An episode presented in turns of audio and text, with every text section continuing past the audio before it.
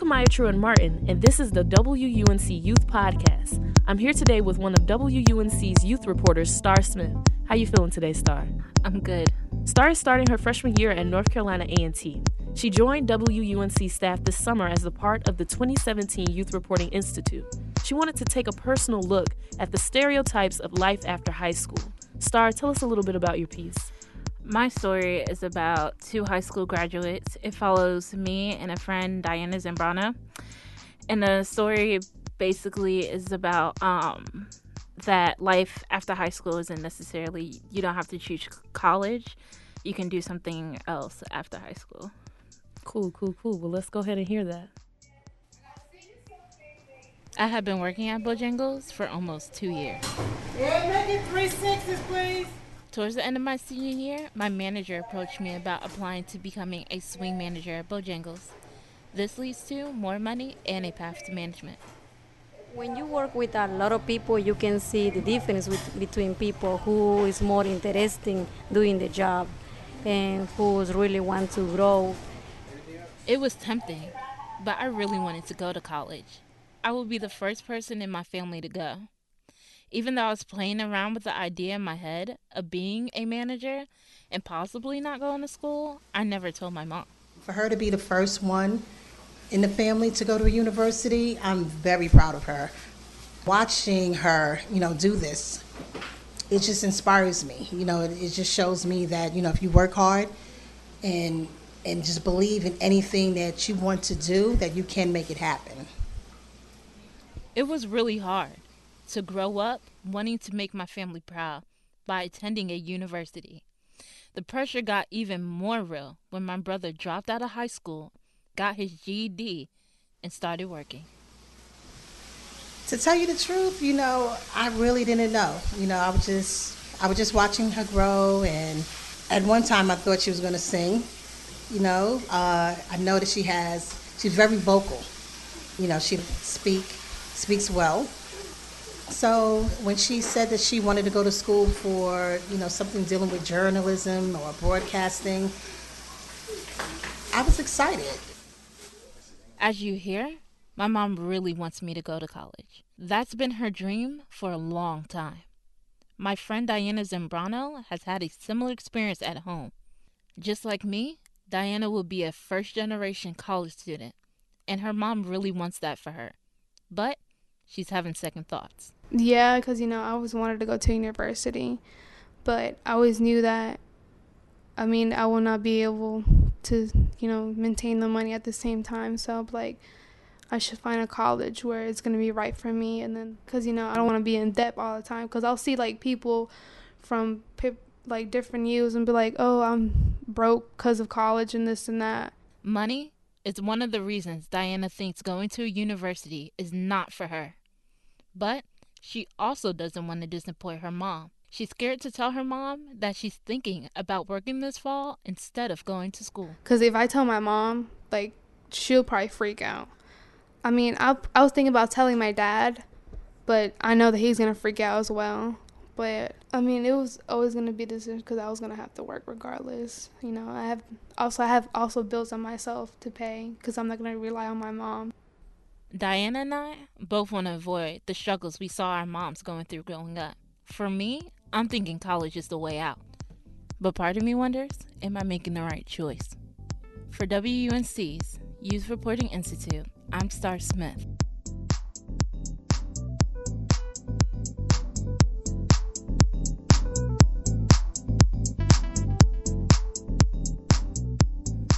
The story that you produced was super dope. I Thank really, you. really enjoyed it. And I know it took some time and hard work um, to put it all together. So, my first question is what was the most difficult thing about your process in reporting this story?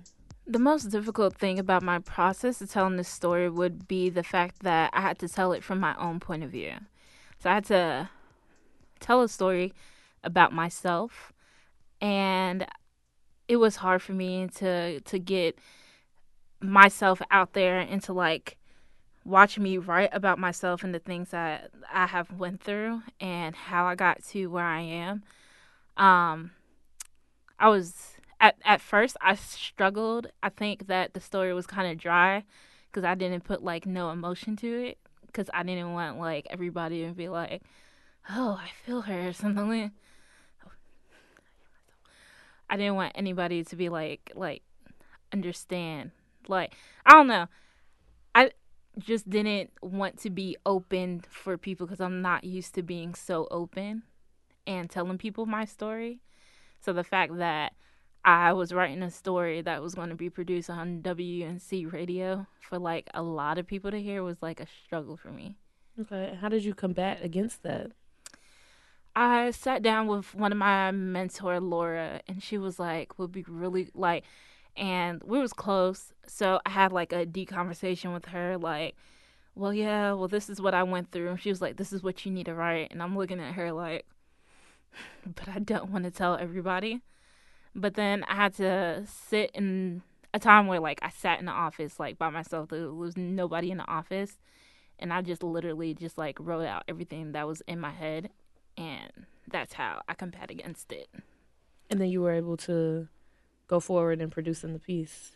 Yeah, there's many times where I wanted to hit delete because I'm like, they don't need to know that. But then I just stopped myself because I'm like, if I was an editor or like if I was somebody else, this is what I want to hear. Right, right, right. And it's a story that, you know, a lot of people don't get to tell, you know what I'm saying? So it's pretty dope. And because it's so intensely personal, I just want to know how do you think this fits into the news? This fits into the news because I think that people are the news. Like things that people go through on a day to day basis isn't like talked about a lot. And I feel like news incorporate themselves into um, talking like about uh, what a person goes through in a day to life and making it news. So I think storytelling is important in news so, yeah.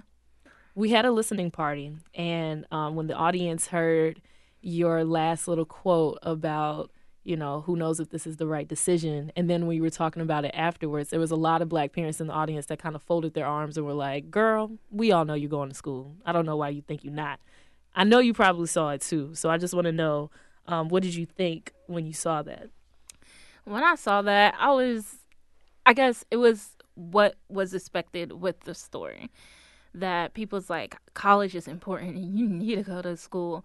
But um I remember like having a conversation with a mom and I'm just like, well, you know, that's what my story is about. It's not necessarily going to be me dropping out of high school, but it could be a person that can uh, it could it wouldn't necessarily be me dropping out of college, but it could be somebody at any time um, who's out of money and is like way in debt want to drop out of college and because that's life and i guess that's what my story represent and i didn't want my story i think i wanted my story to break through the black and white picture that is so cool it's you go to college you know you get out of college you get a job. But the color picture is that a lot of people, like when I went to my orientation at North Carolina A&T, they were like, half of the people that you see is not going to be here next semester or even next year because they're going to drop out of college. And that's the real deal. This is life. This is what you got to see that is normal. And people don't go to college and make a career out of themselves and successful and like grind hard to do what they have to do. So So what did you want those people that see it kind of as black and white to get from your story? That it's not shameful to not go to college or to even like drop out of college. That it's okay. Um that is normal. College is not for everybody.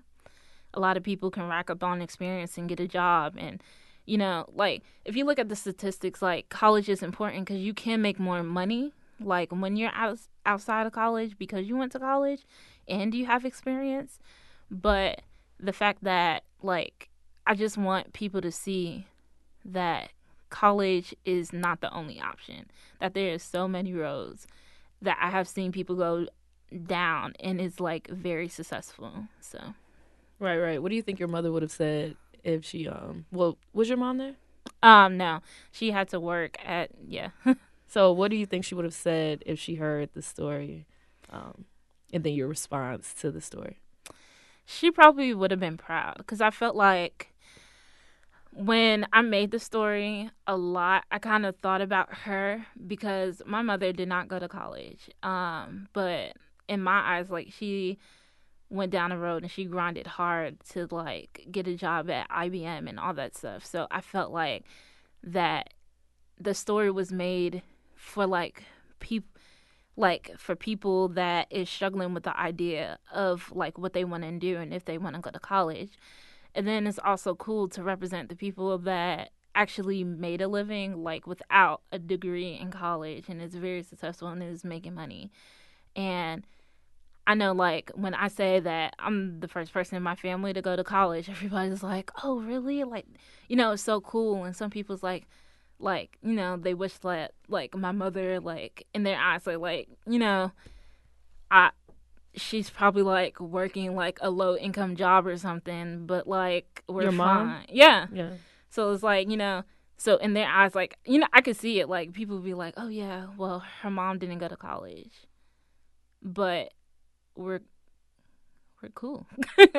So i just wanted to see that like people actually make a living like without going to college. And it's okay to like not go out, out of college. It's hard but it's also cool and it's because there's other roads that you can take upon and as long as you're willing to like work hard you can do like whatever you want to do Right, right. Yes. I like that. How did you choose like what did you think to use your manager and your mom and Diana? Or was it like like how did you come to this? I chose I didn't want to involve my mom necessarily because I'm like, oh, she's a loose cannon. Like, you never know what she's about to say. she can be telling them everything, and I don't want everything, but that's what an autobiography is. Is she's gonna spill it out on a table. Do I want everybody to know that I was gonna sing? No. but I mean, it was cool. It it was like personally like a a good experience. Like my manager, um, I wanted her to be in it because I wanted her voice on like me being at Bojangles and like how real it was to like have me like as a swing manager or like even to have me as an employee. Um, Diana, Diana, I wanted to necessarily be in it because I felt like she was the voice of the people that had unwavering decisions or did not want to go to college personally but wanted to make a career and did not know how to to grasp that- opportunity. So that was also good. And then yeah my mom being in the story was like a good thing because she was the voice of the parents like especially of the the first generation college students like you know this is I'm about to show my Aggie pride. Like, I am so happy that my child is going to college and this is what she has done. And I was in the brink of tears when I was interviewing her because I was just like, this is how you feel about me? Like, but it was cool. It was cool. Yes. Oh, that's wonderful, man. That was good. I wasn't expecting to hear that, but that's what's up. Well, thank you for being vulnerable and allowing us to get a look into your story and tell the story of other people that are going through this decision process. I think it was really dope. And um, thank you for coming on the show today. Thank you.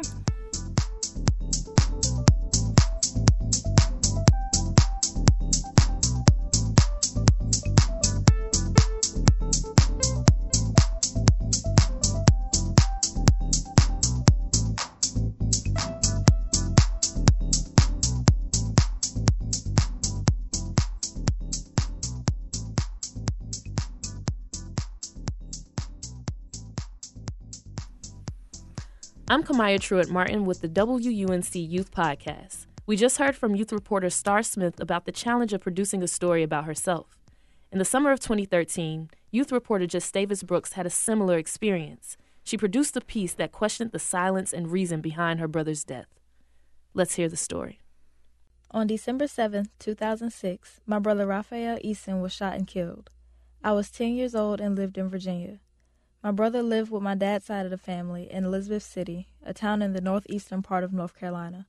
Since his passing, he's been more of a mystery than a memory because no one has said much to me about him or the incident. This summer, I began to question the silence and the reasons behind it. I figured there was no better place to start than with my dad, Troy Brooks. I just felt like that as you got older, you would hear the whole, the whole story.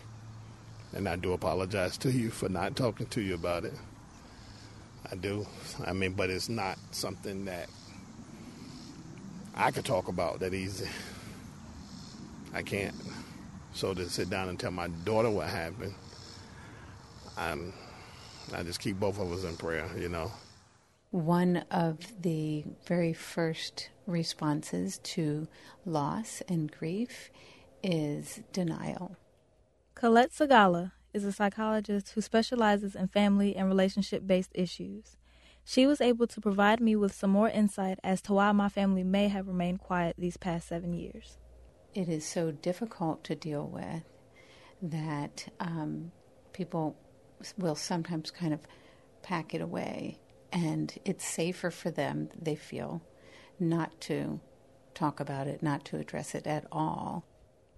While denial may have played a part, the more I dug into it, the more I learned about everyone's different motives.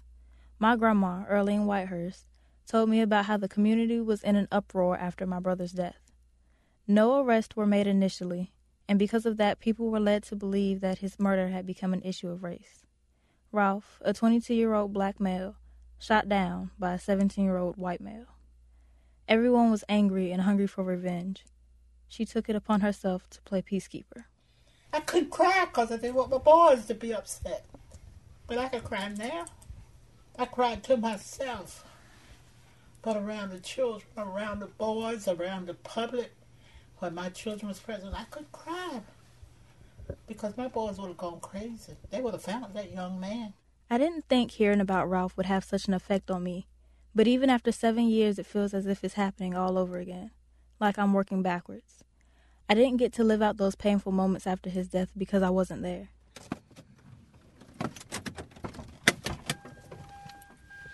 I took a trip to Memory Garden Cemetery to visit Ralph's gravesite. There lay a small blue garden light, a bouquet of purple cloth flowers, and an aluminum placard with his name on it.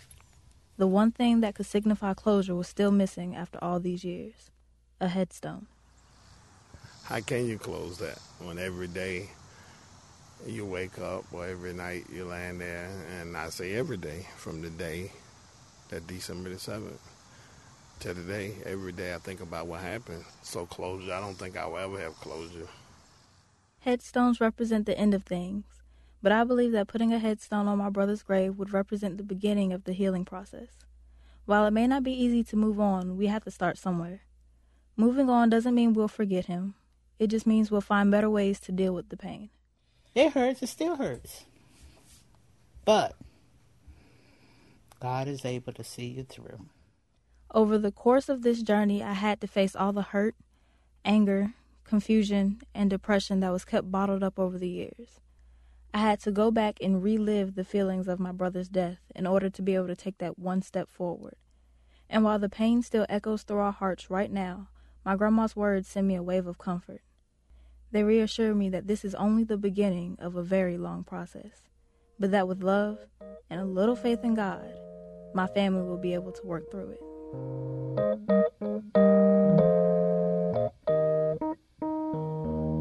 With the Summer Youth Radio Institute, I'm Just Davis Brooks, North Carolina Public Radio, WUNC.